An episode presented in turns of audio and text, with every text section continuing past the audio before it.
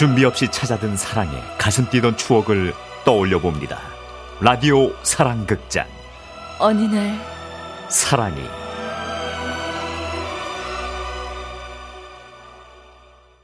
내가 찾는 아인. 희영씨가 그를 처음 만난 건 2018년 1월의 어느 날이었습니다.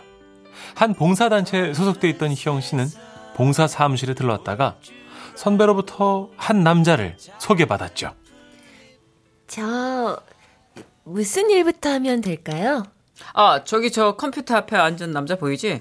오늘부터 저 사람하고 한 팀이고 그 같이 다니면서 이런저런 도움 받으면 돼. 아, 준규씨! 한준규씨! 네! 아, 잠깐 이쪽으로. 자, 여기는 희영씨야. 앞으로 사이좋게 잘 지내. 네. 하얀 얼굴에 야무져 보이는 인맥, 선해 보이는 눈빛과 달리 무표정한 얼굴. 희영씨에게 가볍게 목례를 하고 다시 자신의 일에 몰두하던 그 남자.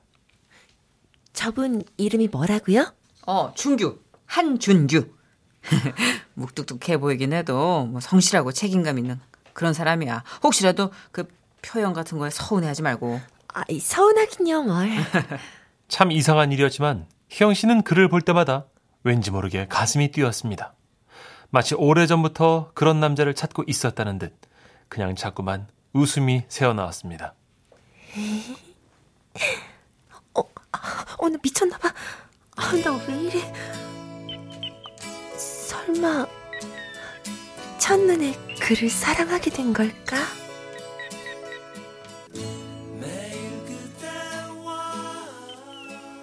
매일매일 희영씨는 그저 준규씨가 궁금했습니다. 밥은 먹었는지, 별일 없는지, 잠은 또 잘 잤는지. 그래서 봉사활동이 없는 날도 희영씨는 매일 봉사단체 사무실에 들렀고 그곳엔 어김없이 그가 와 있었습니다. 오늘도 나와 계셨네요. 네. 할 거 많으세요? 제가 좀 도와드릴까요? 아니요, 혼자 해도 됩니다.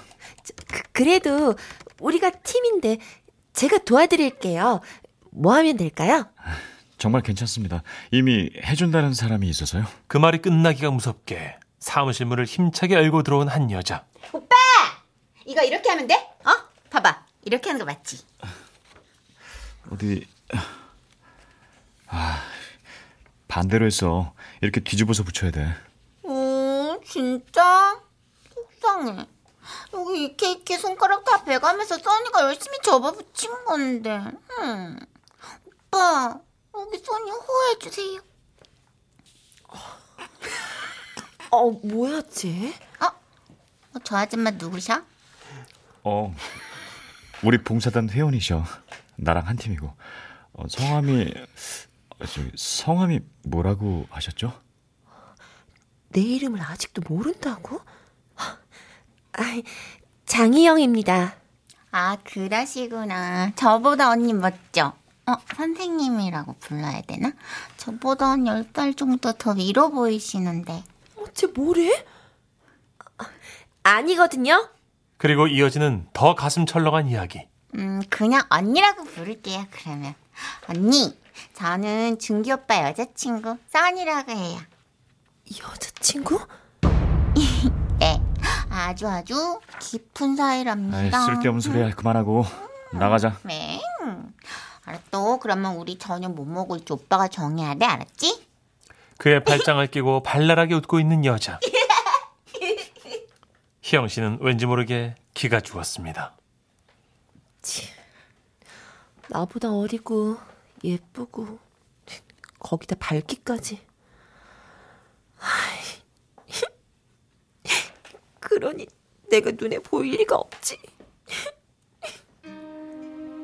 희영씨는 마치 실연을 당한 사람처럼 집으로 돌아오는 발걸음이 무겁고 서글퍼졌습니다. 사랑의 감정을 짓무른 과일을 도려내듯 그렇게 쓱싹 잘라낼 수 있다면 얼마나 좋을까요? 희영씨는 사랑해선 안 된다는 걸 알고 있었지만 그렇다고 그 마음까지 접을 수는 없었습니다. 물론 노력을 안 한 것은 아니었죠. 오늘은 절대 그쪽으로 쳐다보지도 말아야지. 하지만 그런 결심을 하는 날엔 왠지 유독 더 가깝게 굴던 그 남자. 집에서 김밥을 좀 싸왔는데 같이 드실래요? 괜찮아요. 아니, 같이 먹어요. 다음 주 봉사 스케줄 상의도 하고. 아, 그럴까요, 그럼? 그가 손수 나무젓가락을 갈라주고 도시락 뚜껑에 김밥 몇 알을 옮겨줍니다. 그냥 냉장고에 있던 재료들로 싼 거라 아, 맛이 어떨지. 아, 여기 물도 드시고요. 순간 이게 뭐라고 희영 씨는 가슴이 설렙니다. 고맙습니다. 제가 낯을 좀 많이 가려요. 그래서 사람하고 친해지는 게 많이 어렵고. 아, 네. 저도 그런 편이에요. 자연스러워지도록 제가 많이 노력하겠습니다. 이것이 기회라면 좋으련만 그에게 여자친구가 있다는 것에 희영 씨 가슴 한켠이 아려왔습니다. 그리고 아니나 다를까. 오빠! 오빠 따야? 맞지? 아안가? 아이스 아메리카노 그때 건이 와 있었네. 안녕하세요. 어떡하지? 커피를 2잔밖에 안 샀는데. 아, 제 거 드세요. 저는 안 마셔도 돼요. 아니에요. 저 낮에 커피 마셨어요. 그러셨구나. 그래, 오빠 마셔. 아, 그럼 저랑 나눠 드시죠. 반씩. 정말 괜찮은데. 아, 잠깐만요.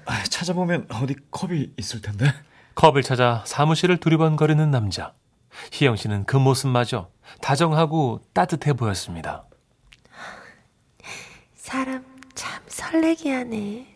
그러나 이내 고개를 젓습니다. 내가 미쳤지. 여기 이렇게 버젓이 여자친구가 와 있는데. 언니 근데요, 언니는 남자친구 없어요? 좋아하는 사람 없어요? 그 말에 갑자기 고개를 돌려 대답을 기다리는 사람, 준규 씨입니다. 뭐야, 나한테 관심 있는 것처럼 대답해봐요. 언니 남자친구 있냐고요. 없어요. 안심하듯 다시 고개를 돌리는 준규 씨입니다. 뭐야, 저 행동은. 그렇게 얼마나 흘렀을까요? 한동안 준규 씨가 봉사 사무실에 보이지 않았습니다. 저기 준규 씨는 오늘도 안 나왔나 봐요? 얘기 못 들었구나. 무슨 얘기요? 준규 씨 이번 달은 봉사 쉬고 싶다고. 왜요? 무슨 일이 있대요? 뭐 마음 정리할 게 있다고 하던데. 여자친구하고도 헤어졌대. 헤어져요? 분명 준규 씨에겐 가슴 아픈 일일 텐데 희영 씨는 왠지 모르게 희망의 기쁨 같은 게 생겼습니다. 혹시 준규 씨 전화번호 아세요? 그렇게 전화번호를 알아내고는 희영 씨는 중얼거립니다. 이제 전진이다. 사랑을 위해 행진. 행진하는 거야.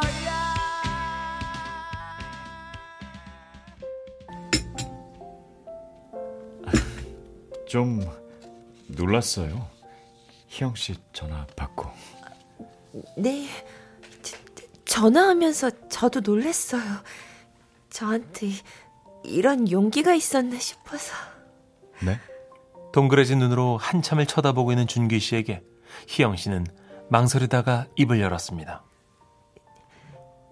사실 제가 준규 씨를 좋아하는 것 같아요. 네? 그리고 어쩌면 준규 씨도 저에게 호감이 있는 건 아닐까 하는 생각을 잠깐씩 했었어요. 아니면 죄송하고요. 준규 씨가 입을 다문 채 말이 없습니다. 그냥 거절하셔도 괜찮아요. 지금 헤어진 지 얼마 안 된 사람한테 이런 얘기하는 제가 저도 우습긴 한데 속이 너무 답답해서. 희영 씨는 벌컥벌컥 찬물을 들이킵니다. 차일 때 차이더라도 고백을 하고 후회 말자. 그렇게 다짐하고 왔기 때문에 제가. 그런데 어쩐지 그의 표정이 어둡습니다. 저에 대해서 잘 모르시잖아요. 준기 씨의 얼굴이 슬퍼 보입니다. 저, 대충 알아요. 여자친구 있었고 얼마 전에 헤어졌다는 거. 써니는 친한 동생이에요. 써니하고는 진지게 선을 그었어야 했는데 제가 너무 우유부단했죠. 그럼 또 뭐가... 사실 저는 20대 초반에 결혼했었습니다.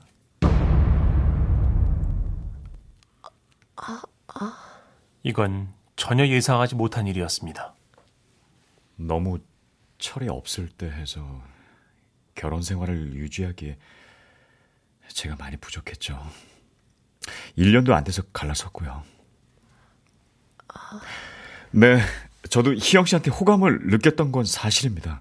그래서 마음 정리가 필요했고요. 하지만 제 상황이 이래서 쉽게 다가가기가 어렵네요. 이런 저라도 괜찮으신지 많이 생각해 보시고 천천히 나중에... 그가 일어나려 합니다. 그래서 희영 씨는 또 한 번 용기를 내봅니다. 지금도 대답할 수 있어요. 네? 전 상관없어요. 다 지난 일이잖아요. 아니, 그래도 집에서 반대하실 수도 있고. 그런 건 그때 가서 해결하면 되죠. 벌써 그 걱정할 단계는 아니잖아요. 아, 그렇긴 하지만... 그렇게 사귀게 된 두 사람은 곧 연애 2주년이 다가옵니다. 앞으로 결혼까지 가는 길에 어떤 고비가 올지 그건 알 수 없겠지요. 하지만 희영 씨는 말합니다. 내가 사랑하는 사람이 나를 사랑한다는 사실, 그 하나만으로도 저는 지금 많이 행복합니다. 그러니까 걱정은 일이 생기면 그때 할래요.